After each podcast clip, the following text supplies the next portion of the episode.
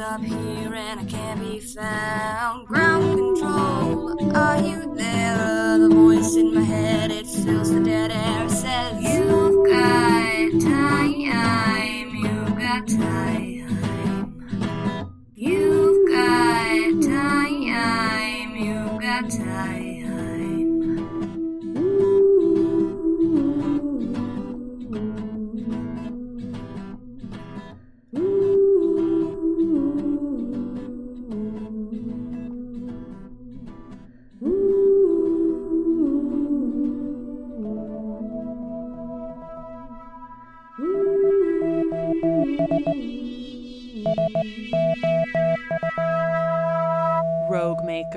A science fiction podcast. Bonus episode 3 Chasm Jumper 54 underscore vlog 214 underscore unedited dot mov. Please stay up, please stay up, please stay up, please stay up. We good? Okay, good. Let me just get myself centered in the thing. Okay. Okay, okay, okay, okay. What's up, guys? It's Chasm Jumper 54 with. No, that's not. Hello, universe! Chasm Jumper 54 is back! Where did I go? That sounds so stupid. Hey, y'all! Chasm Jumper 54 here. Uh, I know this is like a different location than where I normally do my vlogs. It's, um, it's a bit cramped, and I don't have my, like, lighting set up or anything, but uh, bear with me here. I'm kind of in transit right now. I tell you where I'm going, but it's top secret. No one can know where I am. The fate of the universe hangs in the balance. but uh, seriously, though, I'll probably like talk about it in a later vid. I just can't right now. Um, anyway, what I want to talk about today is Hieronymus Munchnine's latest post on this whole Hieronymus is secretly evil theory, and why it, like all other posts on this theory, is total bullshit. Honestly, I don't even get why it's getting any traction in the Doctor Song fandom. Like, they mainly cite Hieronymus's behavior in season 10, episode 17, which is basically not canon. I mean, it hasn't officially been thrown out by the current writing team, but that scene in season 13, episode 4, when Dr. Song examines Hieronymus' brain after they travel to the realm of the lost, it's heavily implied that Hieronymus had previously been under the influence of the Shadow Guard. And it seems to be like a pretty convenient way for the writers to be like, yeah, we know that Hieronymus was like super LOC here, but that's just because she was under the mental influences of a mysterious transgalactic force. Whoopsie. Not to mention that pretty much everyone in the fandom, or like anyone with any sense, um, agrees that Banerjee was the worst fucking showrunner in the history of Dr. Song Will See You Now, and had like no clue how to write Hieronymus. So like she basically had a different personality every episode between seasons 9 and 11 when Banerjee wasn't busy finding ways to like write her out entirely. Oh, also, also, I've been going through interviews and BTS vids from that era, and like, I'm starting to think that it wasn't just that Banerjee didn't like Hieronymus as a character, but he actually had a personal vendetta against the actor herself. Which, like, I know, right? Basically, everyone else agrees that Cerise is just like super chill to work with and just. Ah! Okay, that's just. Okay, uh, I didn't realize that there were spiders on spaceships. I mean, I guess like makes sense. They get into a bunch of places. Hey, little guy, you're not supposed to be here. Or, I mean, like, neither am I, I guess. So, we're uh, stowaway buddies. Or we can be stowaway buddies if you don't sneak up on me like that again. I was like super rude. Hmm. Uh anyway, where was I? Um Oh yeah. So like we all know that Cerise is like really nice and stuff. But like whenever Banerjee was talking about working with her in interviews, he always seemed like weirdly hostile. And whenever Banerjee is in a vid with Cerise or even just like brought up, she gets really uncomfortable. And like, I used to just think that was because she didn't like him as a writer, but didn't want to say anything bad, which, like, fair. But I did some digging and I saw that Cerise was dating Rhea Urquhart at the time, which means her metamor was Dalosha Sham, which was Banerjee's ex spouse who he got like really weird about on social media after they broke up. Like, sorry your ex has five partners but still doesn't want to be with you. That doesn't mean you have to like take it out on their fucking metamor. Like it's somehow their fault.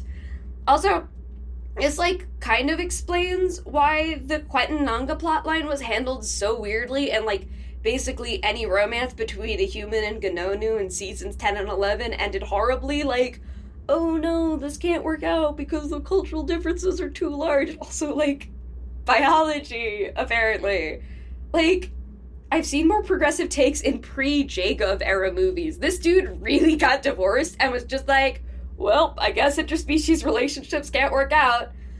I know other fans have called out how the show has handled human Ganonu relationships in the past, but I really think part of it was just like this one guy being an asshole.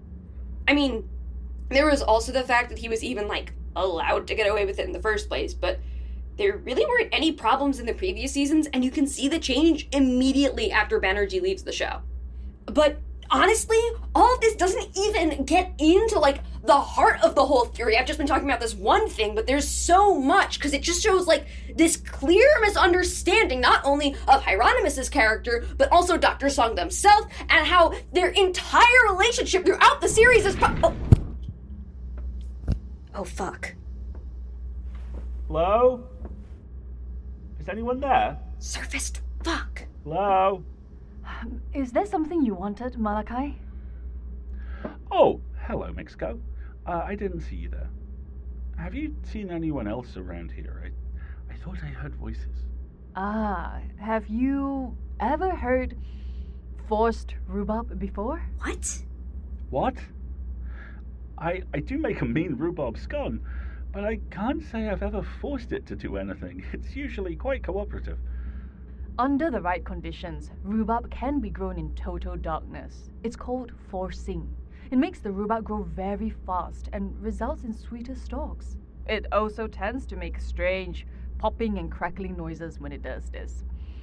I've been forcing some rhubarb in the crawl space here. Uh, uh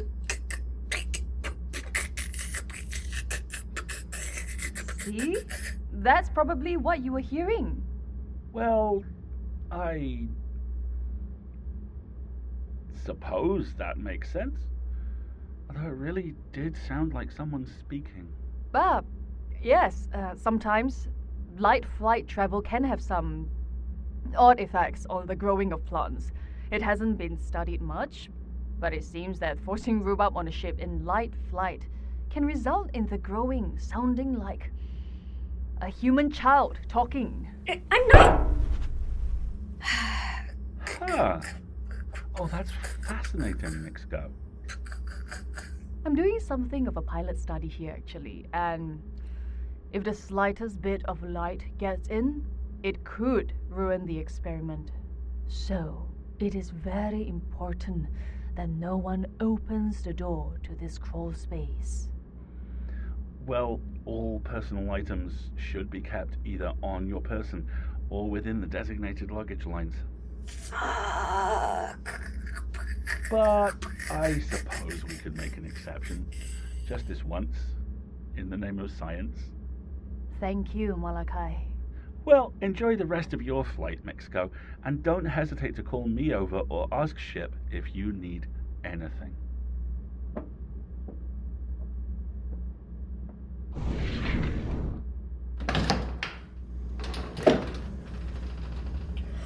Oh, my stars don't go. Thank you so much. Kid, what in lump's name do you think you were doing? Uh, vlogging?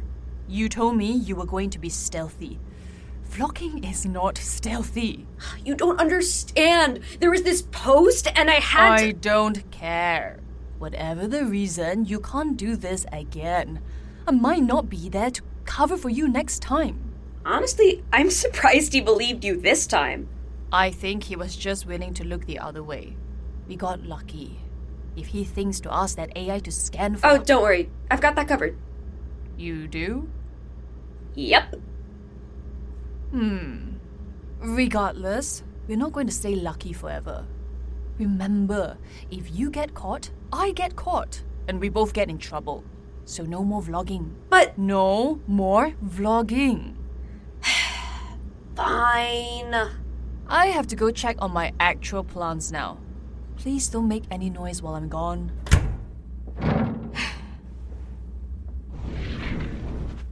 Oh, right. This thing is still um Hey everyone. So uh something came up and I'm going to have to like cut this one short. But uh, be sure to come back next time for my anti-evil Hieronymus manifesto. Okay, remember to like and subscribe. Bye. Ugh, I have got to find a better sign off.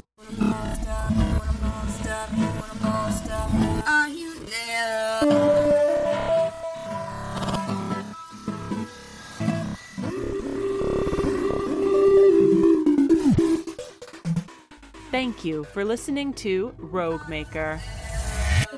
This bonus episode, Chasm Jumper 54 underscore vlog 214 underscore unedited dot MOV, was written by Rook Mogavero. The script was edited by Emma Johanna Puranen and Shaoni C. White. Sound editing was by Emma Johanna Puranen. Original music was composed by Emily Branam, who also sings our theme song. Our cover art is by Tatyana Archtander. In order of appearance, this bonus episode featured the voices of Rook Mogavero as Chasma Jump Cannon. Alasdair Stuart as Malachi Tessera. and Sam Yeow as No Go. for transcripts and more, check out our website, roguemaker.space. Are you enjoying Roguemaker? As Chasma put it, Okay, remember to like and subscribe. Bye. consider supporting us by rating and reviewing the show on your podcatcher of choice. You can also follow at RoguemakerPod on Twitter and Instagram. Tell a friend about us or buy us a coffee on ko-fi.com slash roguemaker. That's ko-fi.com slash roguemaker.